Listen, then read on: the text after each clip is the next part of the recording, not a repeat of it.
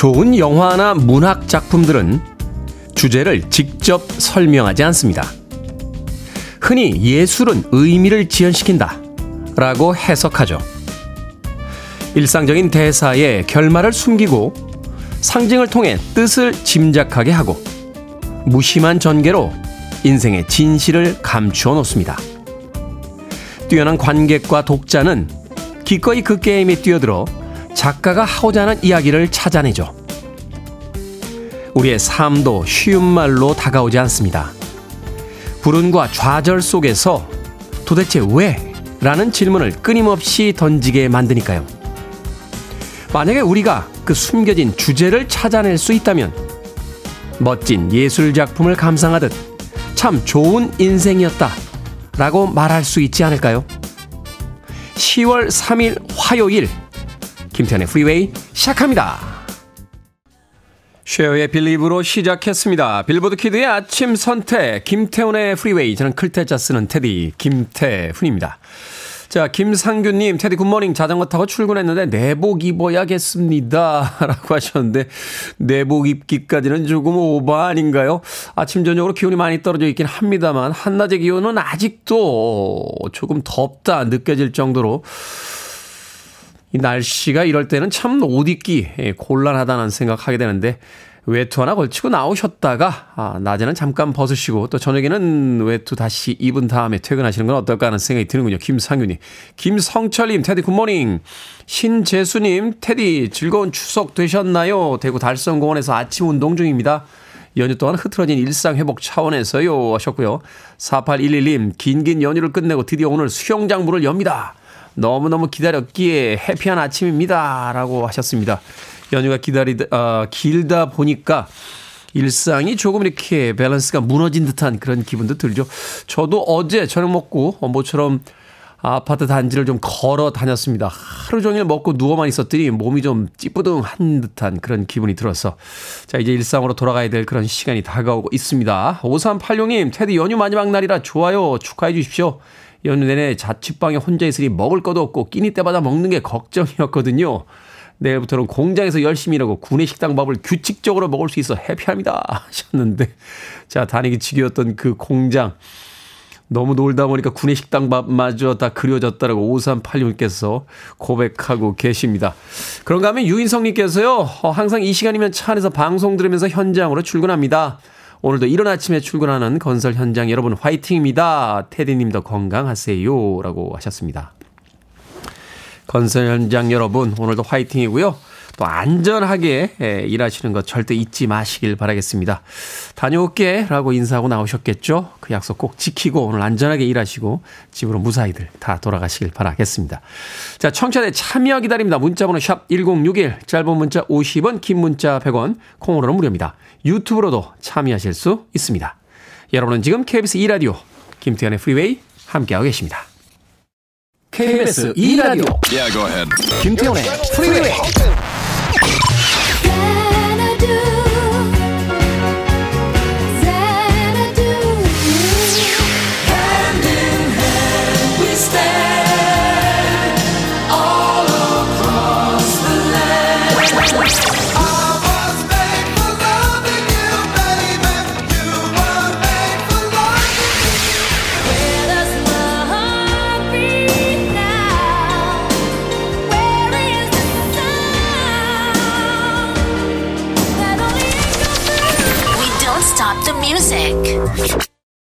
80년대 미남 아티스트였죠. 폴 영의 오걸 듣고 왔습니다. 김소연님, 저 지금 글쓰기 과제 하나 해야 하는데, 태우님 도와주세요. 제목만 지었습니다. 제목은 고립이에요. 글쎄요, 제가 뭐라고 도와드릴 수 있을까요? 어, 제목 고립. 어떤 글도 쓰여지지 않는다. DJ에게 이야기했더니 사연조차 소개되지 않는다. 고립된 느낌이다. 뭐 이렇게 쓰면 되지 않겠습니까? 김소연님. 글쓰기 쉽지 않아요. 글쓰기 쉽지 않습니다. 아, 저 대학원에서 글 공부했잖아요. 어, 문예창 작가 다녔는데, 아, 여전히 어렵습니다. 공부를 해도 해도 어려운 게 글쓰기가 아닌가 하는 생각이 듭니다. 작가들끼리는 아주 유명한 이야기가 있죠. 자유롭고 출퇴근 시간 없고 성공하면 돈도 많이 벌 수 있고 작가란 정말 좋은 직업이구나. 글만 안 쓰면 좋겠다라고 하는 작가들의 우스갯소리가 있습니다. 김소연님. 그런가 하면은 기, 고동현님께서 5,500, 어, 5,005번이죠. 5,005번 타고 용인 가고 있는데 김태훈의 프리웨이가 나오네요. 너무 반가워요. 아직 연휴긴 하네요. 길이 안 막혀요. 하셨고요. 8635님께서도 서울에서 용인 가는 5,005번 버스 타고 가고 있어요. 7시 전에 버스 타는데 기사님이 라디오를 틀어놨는데 다른 방송사 였습니다 혹시 KBS로 돌리시나 했는데 7시 땡 하고 프리웨이 시그널 너무 좋네요. 라고 하셨습니다. 고동현님하고 8635님 같은 버스 타고 계신 거 아닙니까? 자, 고동현님하고 8635님 5005번 타고 계신 두 분, 예, 손 한번 이렇게 들어보시죠. 예, 손 한번 들고 서로 확인하시면 눈인사 가볍게 하시길 바라겠습니다. 5005번 기사님 감사합니다. 아, 그런가 하면 별한나님께서는 테디 저는 아직도 친정에 있습니다.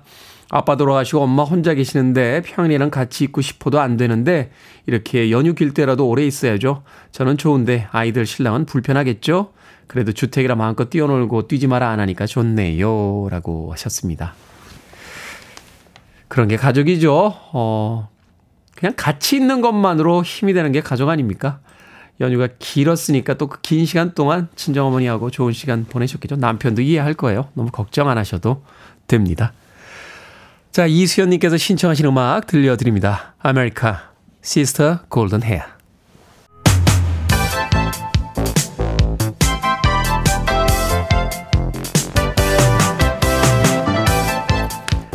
이 시간 뉴스를 깔끔하게 정리해드립니다. 뉴스 브리핑 캔디 전예현 시사평론가와 함께합니다. 안녕하세요. 안녕하세요. 전예현입니다. 자, 항저우 아시안게임 어제도 다양한 종목에서 메달 결정전이 열렸습니다. 특히 여자 탁구 복식 금메달 땄어요. 네. 예, 탁구 대표팀 신유빈 전지조가 여자 복식 결승에서 북한의 차수영, 박수경 조를 4대 1로 물리쳐서 21년 만에 아시안 게임 금메달을 땄는데 네. 저는 이 신유빈 선수의 별명이 왜 삐약인지 좀 찾아봤거든요. 아, 별명 삐약이에요. 네. 2021년 도쿄 올림픽 때 이 노란색 옷을 입었는데 이렇게 기합 소리가 병아리처럼 귀엽다 해서 약간, 약간, 노란색 옷. 약간 많이 하이톤이잖아요. 그렇죠. 그래서 이, 이 삐약이라는 별명이 너무 좀 가볍나 했는데 이게 굉장히 애정이 담긴 별명이라고 합니다. 네. 어쨌든 승전보가 울렸고요. 자, 남자 골프 단체전 4라운드 동안 최종 합계 76 언더파 788타로 2위 태국을 제치고 또 정상에 섰습니다. 그런데 아 어제 아이고 아까라는 경기가 또 있었죠. 3000m 계주 결승 최인호, 최강호, 정철원조가 0.01초 차로 우승에 실패했는데 네. 1위로 달리던 마지막 주자 정철원 선수가 결승선 통과하기 전에 우승 세리머니를 하고 있었죠. 근데 뒤쫓던 대만이 먼저 발을 뻗어서 금메달 뺏겼습니다.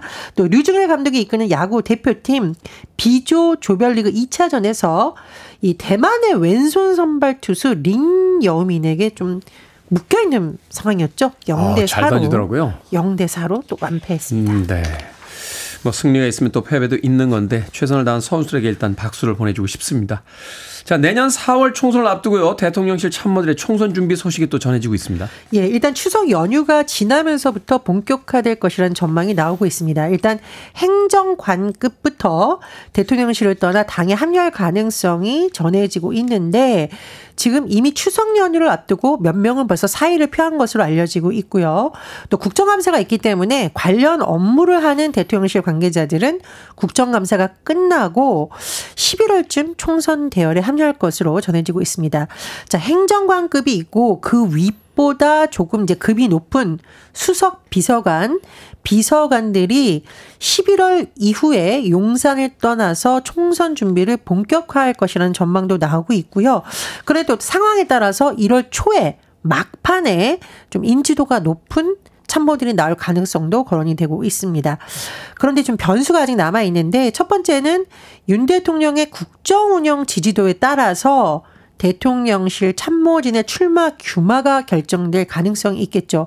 아무래도 대통령 지지율이 높다 보면 청와대 출신이라는 것이 굉장히 유리할 수 있지만 대통령 지지율이 낮을 경우에는 좀 망설일 수도 있다. 이런 전망이고요.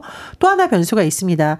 지금 국민의힘 지도부가 윤 대통령에게 대통령실 참모들의 차출을 요청했다라는 용산 차출설이 일각에서 제기된 바 있는데 당에서 현역 의원이라든가 출마 준비하는 분들 입장에서는 굉장히 좀 화가 나고 난감할 수 있겠죠. 사실은 이제 어느 지역구로 오느냐에 따라서 이제 자기 지역구의 위협이 될 수도 있으니까요. 아, 그렇습니다. 어. 특히나 이제 용산 참모들의 출마 예정 지역이 상대적으로 좀 보수 진영에 유리한 영남권이다 이런 소문이 일고 있다 보니까 그쪽에 현역 의원들이라던가 출마를 준비하는 관계자들로서는 좀 이게 당내 분란을 일으킬 수 있는 요소가 될 수 있거든요.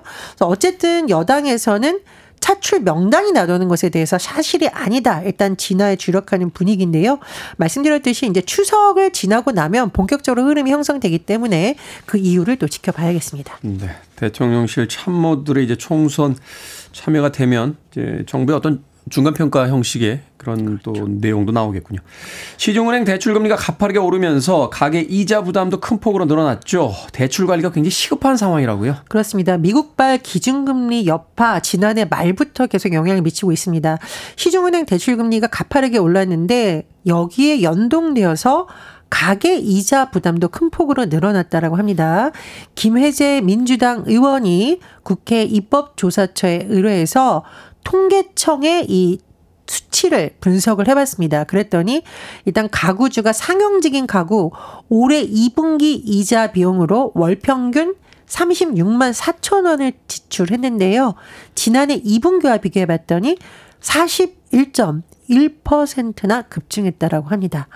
일단 이제 자영업 가구 중에서 고용원이 있는 자영업 가구의 경우에는 가계대출 이자가 40.0% 고용원이 없는 자영업 가구는 35.4% 증가했습니다.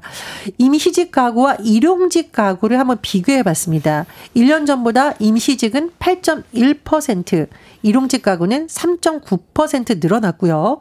소득 분위를 우리가 나눕니다. 소득 상위 20%, 그러니까 소득이 높은 20%의 5분의 가구의 이자 비용 지출은 1년 전보다 59.2% 아. 늘었는데 자, 올해 2분기 전체 가계의 이자 비용 지출 규모 월입니다.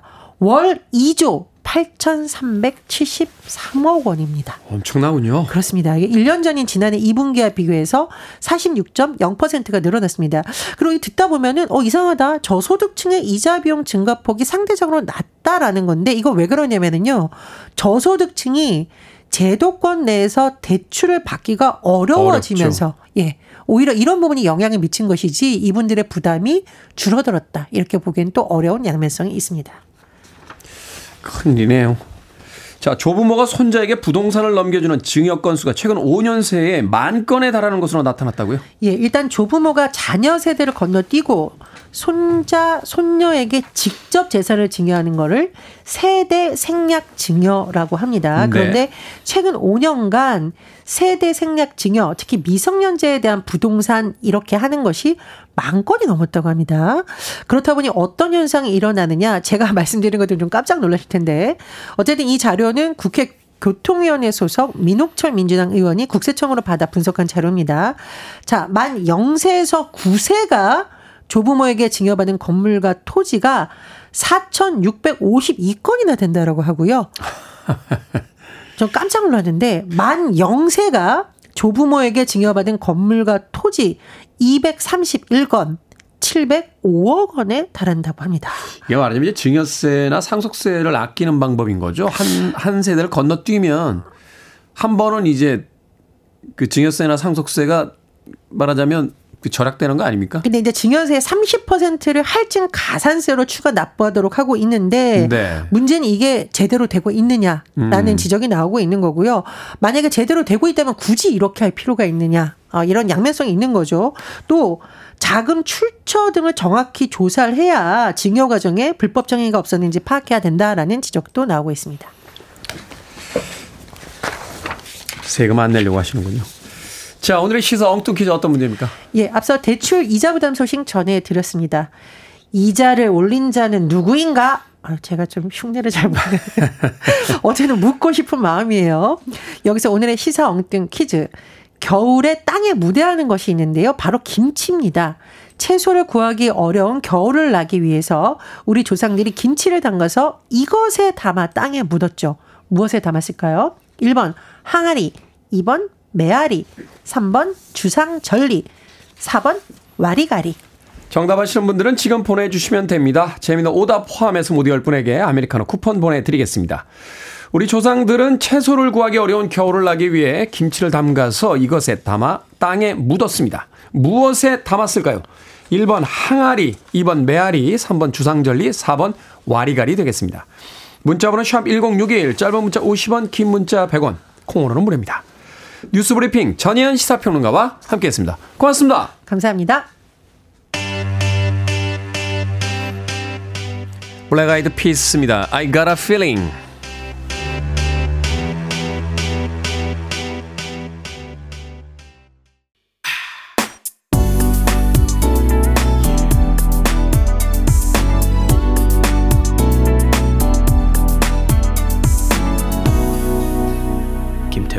Freeway. 셀린 디온의 Where Does My Heart Beat Now 듣고 왔습니다. 자, 오늘의 시사 엉뚱 퀴즈. 겨울에 김장김치를 어디에 담아 땅에 묻었을까요? 정답은 1번 항아리였죠. 항아리. 김치 냉장고가 나오기 전에 집집마다 앞들 뒤뜰에다 항아리 묻을 땅 파던 어, 그런 기억이 납니다. 예, 아우, 옛날 사람, 옛날 사람. 제가 팠던 건 아니고요. 예, 남의 집에서 파는 걸 얼핏 봤던 기억이 납니다. 이남옥님 수제비입니다. 항아리 하니까 항아리 수제비 생각이 나네요 하셨고요. 1363님 항아리 오답은 종아리 병아리 메아리라고 하셨고요. 또 5911님 정답은 1번 항아리입니다. 어렸을 적엔 모든 반찬이 김치였죠. 깍두기, 동치미, 배추김치, 총각김치. 그래서 김장철만 되면 아버지가 김장떡을 묻으려 한나절을 땅만 파던 생각이 납니다. 라고 하셨습니다. 그런가 하면 박준일님, 명절 연휴 동안 어떤 영화를 보셨길래 예, 정답은 백상아리라고 하셨는데 백상아리요? 동해에도 상어가 출현한다라는 뉴스를 어, 간혹 접하게 되는데 뭐 지금 이제 날씨가 추워져서 물놀이 하시는 분들 많지 않으시겠죠? 어, 물에 들어가실 때 주의하시길 바라겠습니다. 자, 방금 소개해드린 분들 포함해서 모두 10분에게 아메리카노 쿠폰 보내드립니다. 당첨자 명단은 방송이 끝난 후에 김태훈의 프리웨이 홈페이지에서 확인할 수 있습니다. 콩으로 당첨되신 분들 방송 중에 이름과 아이디 문자로 알려주시면 모바일 쿠폰 보내드리겠습니다. 문자 번호는 샵 1061, 짧은 문자는 50원, 긴 문자는 100원입니다. 조정희님께서요, 테디 good morning입니다. 설마 오늘도 생방이신가요? 아, 이쯤 되면 KBS에서 홍삼 한 팩이라도 챙겨줘야 되는 거 아닙니까? 새벽에 쌀쌀해졌는데 건강 조심하십시오. 라고 하셨습니다. 그러고 보니까 어제 오늘 우리 팀 밖에는 사람들이 잘 안 보여요. 그렇죠? 아직까지 긴 연휴를 즐기고 있는 것 같은데, 예. 우리 이소연 작가는 약간 툴툴거리고 있어요. 남들은 다 녹음인데 왜 우리만 생방이지 하면서 툴툴툴툴거리고 있습니다만, 김태현의 프리웨이는 생방으로 함께하고 계십니다. 뭐, 어, 긴 연휴에 그 연휴를 즐기는 분들도 있고요. 또 일찍, 조금 일찍 나와서 일하는 사람들도 있는 거니까, 뭐, 그렇게 생각해 주시면 되겠습니다. 홍삼 한 팩이요? 챙겨주시면 고맙죠. 자, 안정환님께서 안녕하세요. 연휴 하루 남아서 그런지 새벽부터 눈이 떠집니다. 시간이 아까워서 거실로 나오니까 14살 아이도 저랑 같은 생각이었는지 일찍 깨서 라디오 듣고 있더라고요. 지금 거실에서 라면 먹으면서 같이 듣고 있어요. 라고 하셨습니다. 안정환님. 자, 오늘 연휴의 마지막 날이죠. 어, 미뤘던 일들 마무리 잘 하시고, 어, 조금 더 푹 쉬시고, 내일을 준비하시길 바라겠습니다. 0327님께서 신청하신 New Hope Club, Getting Better 듣습니다.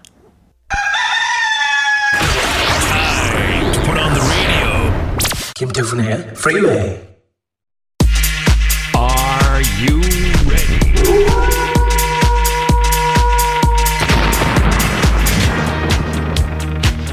여러분의 고민에 반짝거리는 해답을 드립니다. 결정은 해드릴게 신세계 상담소. Barbara Streisand. 7322님, 앱으로 프리웨이를 들으면 한 박자 늦거든요. 그래서 방송 들으면서 문자 보내면 맨날 뒷북 쳐서 덜 떨어져 보입니다. 그래도 정답도 보내고 대꾸도 하고 싶은데, 보낼까요? 아니면 보내지 말까요? 보내세요. 늦게 도착해서 뒷북 쳐도 눈치 빠르게 알아주는 머리 좋은 DJ가 있잖아요. 8052님, 고등학생 아들이요. 파마를 한다고 돈을 달라는데 줄까요? 아니면 말까요? 저보다 더 자주 파마를 합니다. 줍시다. 돈 안 줘서 파마 못하면 파마해야 하는데, 파마해야 하는데 생각하느라 공부 안 합니다. 4385님, 제 나이가 50입니다. 내년에 공인중개사 공부에 도전을 할까요? 아니면 말까요?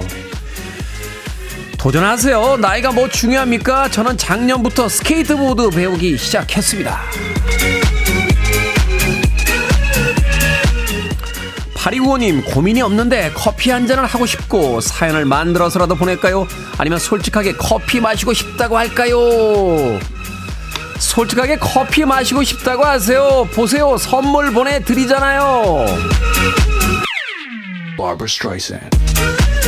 방금 소개해드린 네 분에게 선물 보내드립니다. 콩으로 뽑힌 분들은 방송 중에 이름과 아이디 문자로 알려주세요.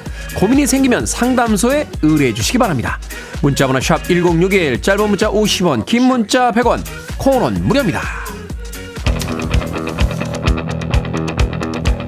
김미성님께서 신청하셨습니다. 키스의 I was made for loving you.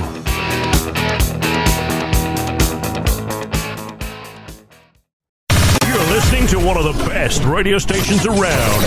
You're listening to 김태훈의 Freeway.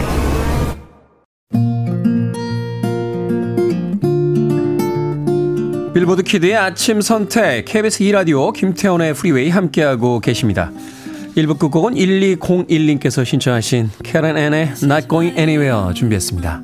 저는 잠시 후 2부에서 뵙겠습니다.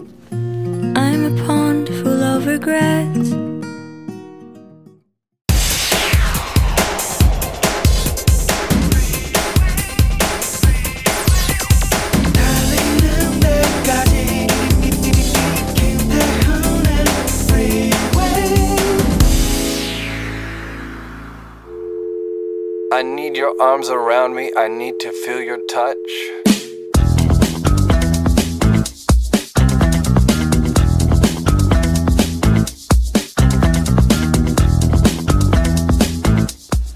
태극기 바르게 다는 법. 태극기를 다는 시간. 오전 7시부터 오후 6시까지. 태극기를 다는 위치. 밖에서 바라보아 대문 중앙이나 왼쪽. 태극기 다는 법. 3.1절, 제헌절, 광복절, 개천절, 한글날, 국군의 날 등 국경일과 기념일에는 기봉과 김면의 사이를 떼지 않고 단다. 현충일, 국장기간 등 조의를 표하는 날에는 김면의 너비만큼 내려서 단다. 심한 비와 바람으로 국기의 존엄성이 훼손된 우려가 있는 경우에는 달지 않는다.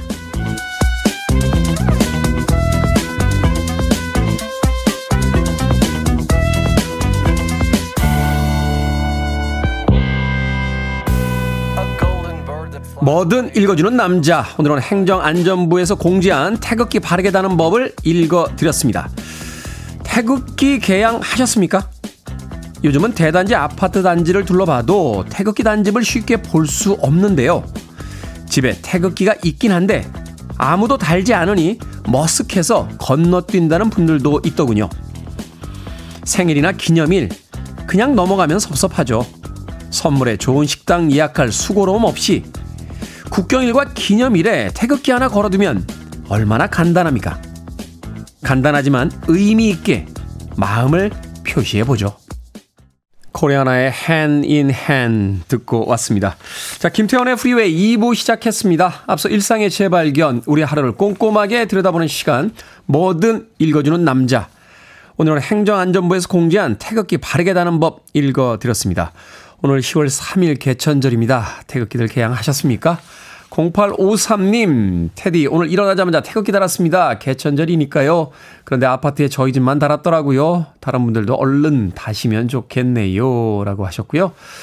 정재훈님, 아, 맞다. 태극기 달아야겠습니다. 하셨고, 최주현님, 태극기가 장롱 안에서 빛을 못 보고 있어요. 많이 찔리네요. 윤은지님, 태극기 해양 동참했습니다. 라고 하셨습니다. 또 최희원님께서 저도 어제 이 장면 굉장히 인상적이었는데 어제 여자 탁구 복식 금메달 확정되고 나서 신유빈 선수가 태극기 상하좌우 맞춰서 드는 장면 귀여웠습니다. 라고 해 주셨습니다. 가끔 너무 흥분한 나머지 이렇게 태극기 막 선수들이 흔들고 막 이럴 때 보면 상하좌우 잘 안 맞는 경우가 있는데 야, 어제 그 감동적인 순간에도 우리 신민 선수와 함께 태극기를 이렇게 드는데 예, 상하좌우 탁 맞춰서 아주 정확하게 카메라 앞에다 이렇게 되는 걸 보면서 참 뿌듯했던 어, 그런 기분이 이, 들었습니다. 자, 오늘 개천절입니다. 입고 계신 분들 계시다라면 또 집에 태극기 있다라면 태극기 개양하시길 바라겠습니다. 자, 뭐든 읽어주는 남자. 여러분 주변에 의미 있는 문구라면 뭐든지 읽어드리겠습니다. 김태현의 프리웨이 검색하고 들어오셔서 홈페이지 게시판 사용하시면 됩니다. 말머리 뭐든 달아서 문자로도 참여 가능하고요. 문자 번호는 샵 1061, 짧은 문자는 50원, 긴 문자는 100원, 콩으로는 무료입니다. 어, 채택된 청취자에게는 촉촉한 카스테라와 따뜻한 아메리카노 두 잔 모바일 쿠폰 보내드리겠습니다. I want it. I need it. I'm desperate for it. Okay, let's do it. 김태훈의 Freeway. 김지현님께서요, 테디 화장실 가셨나요? 라고 하셨는데, 화장실 안 갔습니다. 비슷한 분위기의 음악. 뭐 오늘 휴일이니까요, 어, 좀 여유있게 감상하시라고 세 곡의 음악을 이어서 들려드렸습니다. 에지에스의 Hard to Say I'm Sorry, 그리고 브라운스톤의 I Can't Tell You Why, 그리고 태빈 캠벨의 I'm Ready까지 세 곡의 음악 이어서 들려드렸습니다. 자, 5456님, 여기 김태훈의 프리웨이 맞나요? 아까 블랙 아이드 피스 노래가 나와서 아침부터 기분이 좋아져, 어, 사연을 보내봅니다. 뒷북 1인 추가요. 뭔가 상쾌하네요. 하셨고요. 어, 그런가 하면은 K80745473님, 추석 연휴에 세웠던 여행 계획이 취소돼서 너무 아쉬웠는데 아무 한 것도 없이 연휴가 다 지나가서 더 아쉽습니다.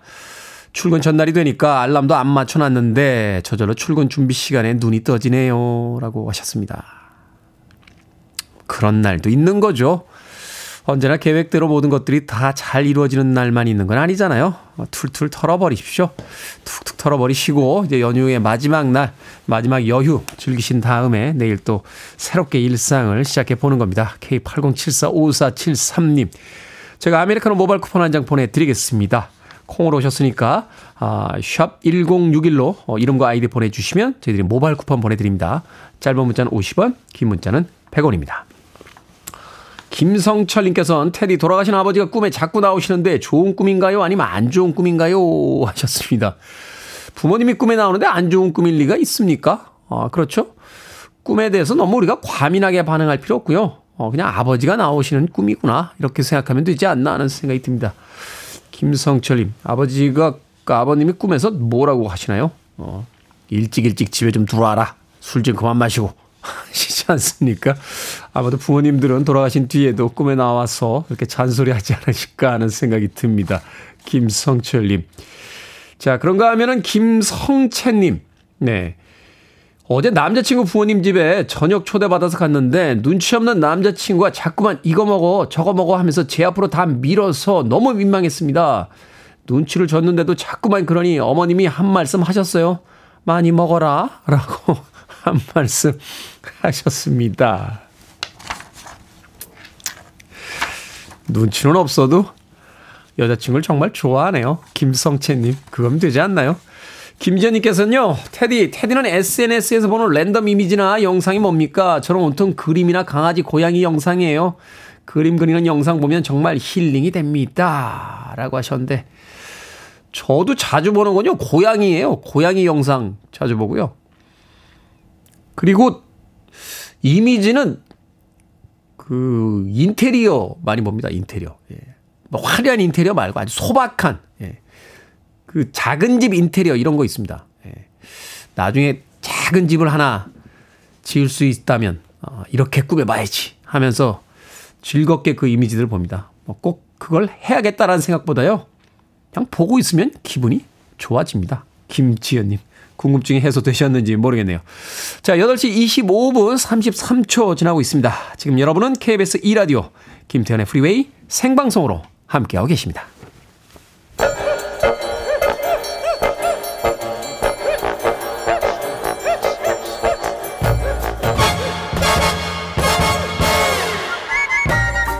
온라인 세상 속 촌철살인 해악과 위트가 돋보이는 댓글들을 골라봤습니다. 댓글로 본 세상.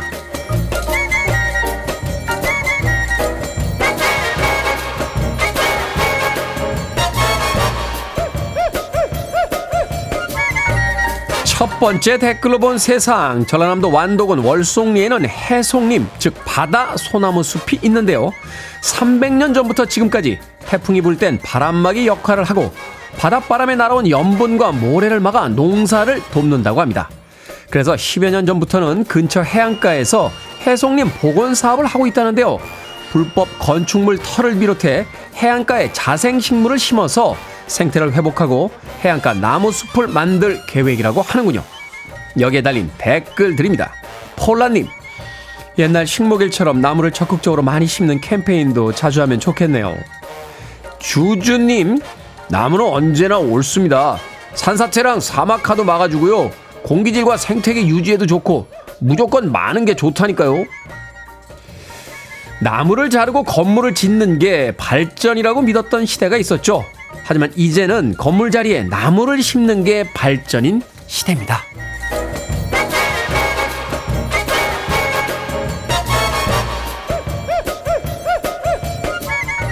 두 번째 댓글로 본 세상 갑자기 쏟아지는 비를 피하는 고릴라들의 모습을 담은 동영상이 화제입니다. 영국 런던 동물원에서 고릴라 한 마리가 머리 위에 한 손을 올린 채로 비를 막으며 허겁지겁 움직이고 다른 고릴라는 외투로 비를 가린 채 우리로 달려간 건데요. 동물원 측에 따르면 고릴라들도 사람처럼 비 맞는 걸 싫어한다는군요. 여기에 달린 댓글 드립니다. 프라이님, 고릴라들도 아는 거죠. 머리털은 무엇보다 소중하다는 걸요. 필립님, 저렇게 싫어하는 거 확실하고 감정 있는 동물을 좁은 우리에 가둬두니 얼마나 답답하겠습니까? 동물원 이야기 나올 때마다 하는 소리지만 21세기에 꼭 동물원이 필요합니까? 동물들에게도 자유란 소중한 거잖아요.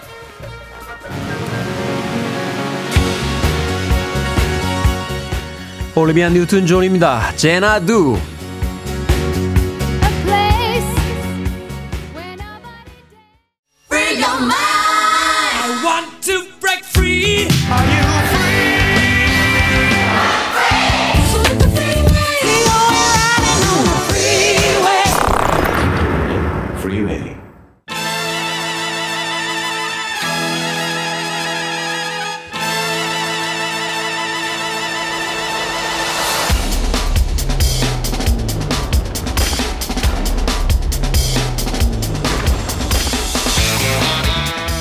경제 이슈 꼼꼼하게 살펴드립니다. 언더스탠딩 안승찬 경제 전문 기자와 함께합니다.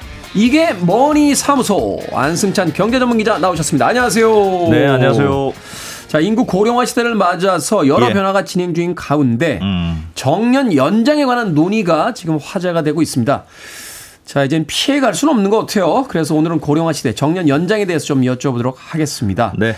뭐 세계에서 가장 낮은 출생률을 지금 예. 기록하고 있다라고 하는데 정년을 65세로 연장하다 하는 의견들이 있죠. 그렇습니다. 어, 지금은 노- 고령자 고용 촉진법 이런 법에 따라서 정년이 만 60세로 이제 딱 박혀 있어요. 그러니까 네. 특별한 일이 없으면 이제 60세까지는 일할 수 있도록 법으로 보장돼 있다는 뜻인데 요즘은 말씀하신 대로 60세도 너무 작다. 65세로 정년 연장하자. 이런 논의가 굉장히 뜨겁습니다. 아, 실제로 한국노총이 국민청원 형식으로 현재 65세 정년 연장안 이거를 국회에 제출한 상황이거든요. 네. 요즘 국회에 어떤 제도가 있냐면 국민청원을 누군가 내서 5만 명의 국민 동의를 받으면 자동으로 국회의 그 상임위원회에 이 법안이 올라가도록 이런 제도가 있습니다. 아, 근데 지난달에 이미 5만 명 동의가 충족이 됐기 때문에 현재 이 65세 정년 연장안이 국회 환경노동위원회 법안에 법안이 논의가 이미 시작이 됐어요. 네. 그래서 요 논의 결과에 따라서 본회의로 올릴지 말지 이렇게 결정을 하게 될 텐데 어, 일단 뭐 취지는 이렇습니다. 그러니까 지금 뭐 젊은 인구는 계속 줄어들고 있고 고령화는 빠른 속도로 진행이 되잖아요. 그러니까 2년만 지나면 우리나라도 노인이 전체 인구의 한 20%가 되는 이른바 초고령 사회 여기에 진입하게 되는데 야, 벌써 그렇게 되나요? 그렇습니다. 그래서 인구의 상당 부분이 이제 노인이 주축이 되는 사회가 되는데 그럼 결국 노동 시장의 핵심 인력도 50대, 60대가 되어야 하는 거 아니냐. 그러니까 정년을 60세로 지금처럼 해놓으면 사회적으로 굉장히 중요한 노동 인력을 시장에 끌어들이지 못하고 오히려 음. 제도적으로 이 60세 이상 딱 배제시켜 버리는 거 아니야. 이런 문제 의식이 있는 거예요. 그러니까 실제로 어, 통계 조사를 봐도 60세 이상 노인들이 요즘 진짜 일 퇴직한 이후에 많이 하시거든요. 사실 그렇죠. 그리고 또 요새 60세는요. 네. 옛날 60세랑 좀 느낌 예, 다르잖아요. 육체적으로도 그렇고 네. 그 많이 달라요. 그래서 예전처럼 막 노인이다 이런 느낌이 덜 들어서 실제로 60세 이상의 고용률이 이미 47% 정도 됩니다. 그러니까 이 말은 음. 60세에 정년 퇴직한 이후에도 절반 정도의 노인들이 취업 시장에 나와서 실제로 일을 하고 있다는 뜻이 니까 그럼에도 불구하고 법적 정년 60세로 돼 있으니까 대부분 비정규직으로 일하는 경우들이 많거든요. 그렇죠. 이제 혜택을 얻기 위해서 그렇습니다. 그래서 정년을 65세로 늘려놓으면 뭐 노인들한테도 양질의 일자리가 제공이 되고 또 부족한 노동력도 아, 노인들을 통해서 적극적으로 채용할 수 있으니까 한번 생각해 볼 만한 취거 아니냐 뭐 이런 취지고 음. 어, 특히 우리나라의 경우에는 이 국민연금을 받게 되는 나이가 현재는 63세로 돼 있는데 이거 앞으로 65세로 어, 더 늦춰지는 걸로 계획이 이미 돼 있거든요. 이 말은 내가 60세에 은퇴를 했는데 그러면 그 이후에 이제 연금으로 생활을 해야 될 텐데 5년을 더 그렇습니다. 소득 없이 5년을 버텨야 된다는 뜻이니까 이거 사실 그렇죠. 굉장히 불안한 구조거든요. 보통 웬만한 OECD 국가들은 전부 다 연금 수령 나이하고 정년 퇴직을 맞춰놓은 맞네요. 나라가 대부분이에요. 네, 그게 그래서- 그게 상식적이네요. 예, 그래서 우리도 연금 수령을 낮추지 못할 바에는 아, 정년이라도 좀 올려서 어, 연금을 받을 때까지 조금 더 일하는 구조로 어, 바꿔야 하는 거 아니냐, 뭐 이런 생각이 자연스럽게 나오는 것 같습니다. 물론 이제 여기에 대해서 찬반의 의견이 있을 수 있겠습니다. 오히려 음. 그 노동 나이를 점점 더 늘려나가는 거 아니냐라는 또 반대 의견도 있을 수 있겠습니다만 예. 뭐 국민연금에 대한 지금 뭐 고갈 문제도 있고 또 앞서 이야기하신 것처럼 이제 퇴직을 했는데 국민연금을 받을 때까지 그 중간에 또 시간이 네. 갭이 생겨버리고 이러면 또 현실적인 문제들이 생기니까 그렇죠. 또 초고령화 사회에서 어, 과거와는 다르게 충분히 일할 수 있는 사람들이 있다는 거 이거 한번 좀 생각을 해봐야 될 것 같은데 음. 자 정년 연장이 명분도 있고 필요하다는 생각이 들어요. 그런데 예. 청년의 고용을 감소시키는 거 아니냐 이게 소위 이제 세대 갈등 문제가 불거집니다. 이거 어떻게 됩니까? 그렇죠. 그게 이제 사실은 제일 고민되는 부분이에요. 어, 청년 일자리 문제가 이제 정년도 사실은 연장이 되고 청년 일자리도 많이 뽑으면 제일 좋겠죠. 네. 어, 모두가 해피한 상황인데 현실적으로 일자리라는 거는 뭐 제한이 돼 있으니까 이런 상황에서 정년을 연장하면 그만큼 고령자 직원은 많아지게 되고 어, 그러면 청년을 뽑을 수 있는 여유는 줄어들 수밖에 없는 게 현실이어서 아, 이게 과연 옳은 방향이냐 좀 고민은 되는 게 사실입니다. 어, 실제로 한국개발연구원이라는 곳에서 2020년에 보고서를 낸 걸 보니까 고령자 한 명의 정년을 연장했더니 고용은 한 0.2명이 감소하는 것 같더라. 청년층이? 이런, 예, 이런 분석을 내놨어요. 그러니까 정년 연장 때문에 다섯 명 뽑을 걸 네 명 뽑는다 이런 뜻이잖아요. 그래서 물론 뭐 한 명 정년을 연장하면 청년 한 명 고용이 없어진다 이렇게 도식적으로 계산이 되는 건 아닙니다만 어쨌든 영향은 받는 건 사실이다. 그래서 기업들 입장에서도 사실 쓸 수 있는 인건비는 정해져 있으니까 특히나 60세 이상의 고령자 직원은 연봉도 사실 좀 높잖아요. 청년층에 비하면. 음. 그러니까 기업들도 이런저런 고민들이 있는 건 사실이죠. 네. 이건 좀 정확하게 들여다볼 필요가 있는 것 같아요. 음. 그 청년들이 일할 수 있는 양질의 지금 일자리가 많지 않다는 거잖아요. 예, 사실은 그 자영업자분들 이야기 들어보면 사람 구하기 너무 힘들다. 막또 그래요. 또 매치도 또 안 되는 것도 그러니까 있으니까. 이제 그런 부분들을 좀 고민을 좀 해봐야 되는 게 아닌가 하는 생각이 듭니다. 해외 어떻습니까? 적어도 일본은 우리보다 이 초고령화 사회를 먼저 맞이했기 때문에 예. 이 고민에 대한 어떤 해결 방법을 이미 제시했을 것 같은데 그러니까 사실은 뭐 정년을 연장하는 게 국제적인 추세이긴 해요. 어, 미국이나 영국은 아예 지금 정년이란 연장, 정년이란 개념 자체가 없으니까 사라졌군요. 뭐 요 나라는 별도로 치더라도 말씀하셨던 대로 우리나라보다 이제 일본이 먼저 고령화사에 진입했으니까 일본은 현재 정년 65세로 돼 있습니다. 네. 근데 요것도 부족하다고 판단해서 지금 어떤 제도를 운영하냐면 65세가 되면 직원이 원하면 5년간 더 일할 수 있도록 이런 제도를 운영하고 있어요. 그렇군요. 그러니까 사실상 70세 정년이 이미 이제 실행이 되고 있는 셈이고 네. 독일도 현재 정년 65세인데 이거를 67세로 연장할 예정이고 프랑스도 62세 정년을 64세로 이렇게 늘릴 계획입니다. 그러니까 아무래도 고령화라는 게 뭐 전 세계적인 추세다 보니까 정년을 연장하는 추세가 뭐 공통적으로 고민하는 문제라고는 볼 수 있는데 그냥 그러면 우리도 그냥 하면 되겠네 이렇게 단순하게 생각하기가 어려운 게 이 문제가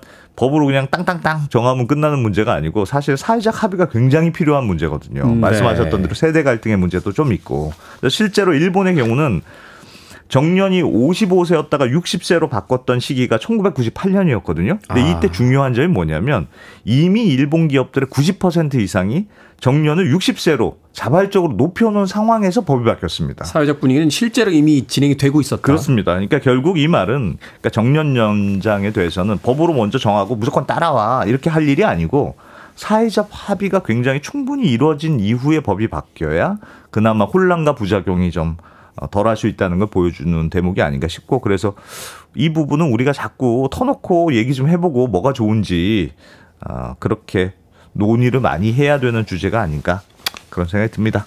음, 네. 피해갈 수 없는 현실인데 음. 자 어떤 해법을 찾아야 될지 아, 노래 듣고 와서 정년 이슈에 대해서 조금 더 이야기 나눠보도록 하겠습니다.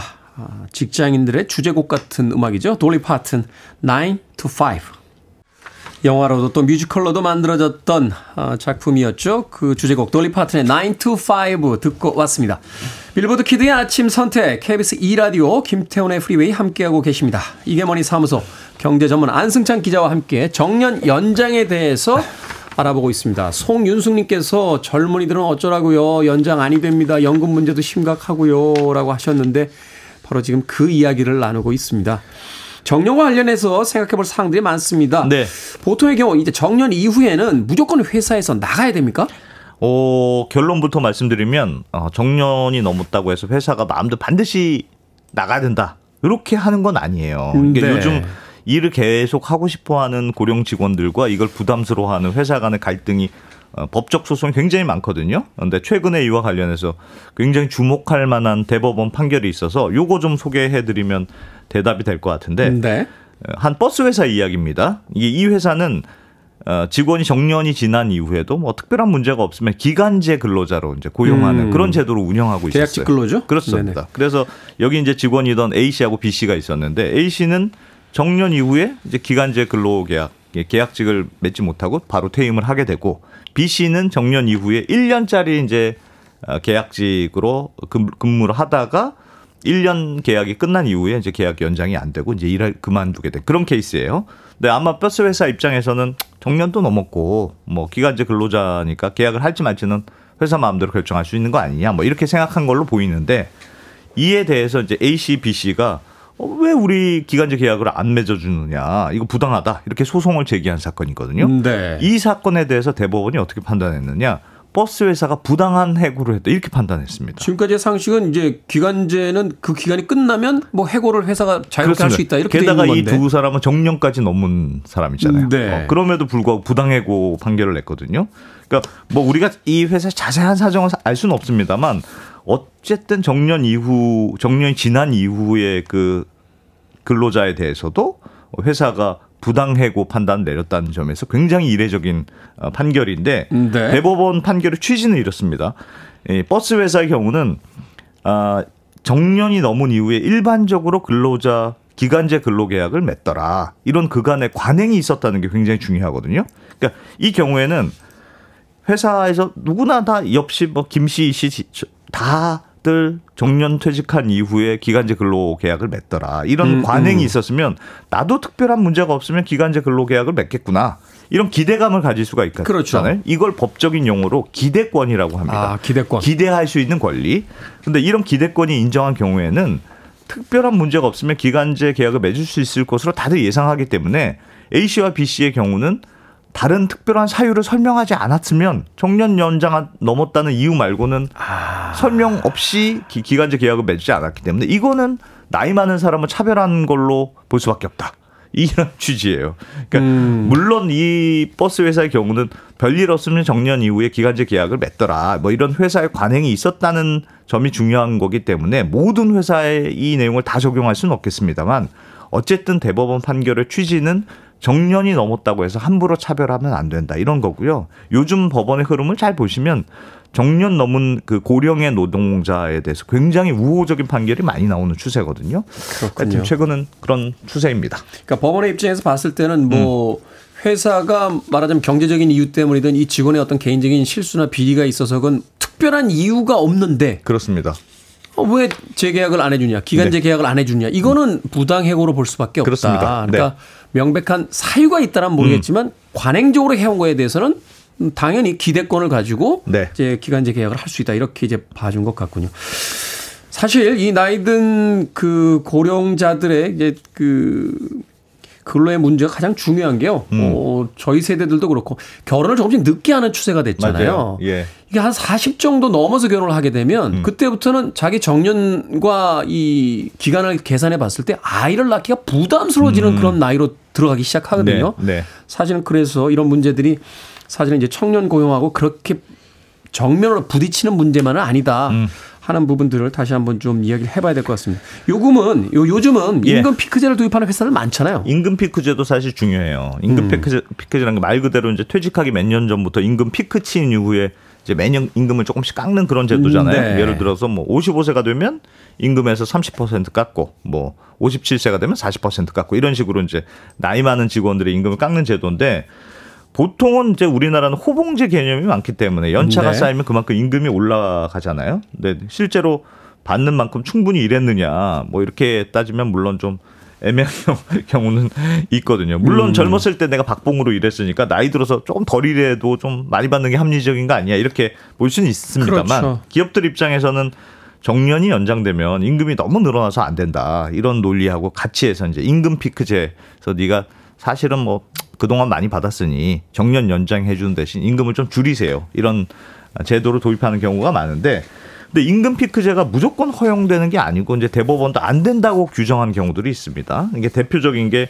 임금 피크제를 도입하려면 정년을 연장해야만 되지 정년은 그대로 두고 임금 피크제만 도입하는 건 무효다. 그렇죠. 이게 대법원 판결이거든요. 실질적으로 임금을 삭감하는 효과가 그렇습니다. 생기니까요. 실제로 어떤 공기업이 이제 정년이 원래 61세로 돼 있었는데 주위에서 다들 임금 피크제 도입한다고 하니까 우리도 그러면 55세부터 임금 깎는 임금 피크제 도입합니다. 이렇게 했다가 물론 이 회사는 굉장히 대단하게도 노사 합의 절차를 거쳐서 이걸 도입하긴 했습니다만 이 말이 네. 안 되잖아요. 왜냐하면 정년 늘어난 것도 없는데 임금 임금만 깎인. 거니까. 네. 그래서 이거는 아무리 노사 합의여도 이런 건 안 된다. 어, 이렇게 임금 피크제 도입하면 안 된다는 게 대법원의 에, 판결이고요.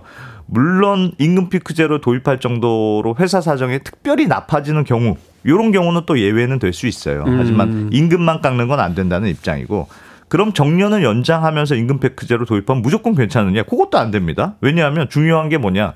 내가 불이익을 받았느냐 안 받았느냐. 요게 중요해요. 음, 네. 그러니까 실제로 어떤 한 학습조 회사가 교사들의 정년을 2년 인- 연장하면서 임금 피크제로 도입했는데 임금 피크제 시작이 44세부터 시작하는 아니, 그러니까 상식적으로 그 정년이 연장되면 정년부터 임금 피크제를 해줘야 되는 거잖아요. 그러니까 근데- 정년을 연장해 줬으니까 좀 낮은 임금으로 일하십시오. 이렇게 이야기를 해야 되는 건데 네. 뭐 그래서 그래서 요, 이 회사는 차라리 정년 연장 안 하고 임금 피크 안 하는 게 훨씬 유리한 상황이 되는 거거든요. 그러니까 네. 결국 이런 식으로 어, 조금 직원들한테 노동자한테 불이익이 되는 임금 피크제는 아, 무효다. 이게 지금 대법원 판다 판례의 추세고 임금 피크제를 도입하려면 최소한 전체적인 임금이 불이익을 받지 않거나 혹은 조금이라도 더 받는 그런 구조가 되어야 임금 피크제 도입이 가능하다. 이렇게 이해하시면 될 것 같습니다. 자, 피해갈 수 없습니다. 이게 뭐 단기간에 해결할 수 있는 문제도 아니고 그렇다면 지금의 현실 속에서 어떤 방식으로 이제 합의점을 찾아야 되는지 예. 예, 고민이 필요한 시점에 와 있는 게 아닌가 하는 생각이 드는군요. 이게 뭐니 사무소 고령화 시대를 맞아서 사회적 합의가 필요한 정년 연장에 대해서 오늘 알아봤습니다. 안승찬 경제 전문 기자는 정년 있으십니까? 저 정년 있죠. 어, 네. 있죠. 있긴 있는데 열심히 일해야죠. 뭐. 저는 없습니다. 좋은 겁니다. 하지만 늘 기간제로 계약하고 있다는 거. 지금까지 언더스탠딩 안승찬 경제 전문 기자와 이야기 나눠봤습니다. 고맙습니다. 고맙습니다.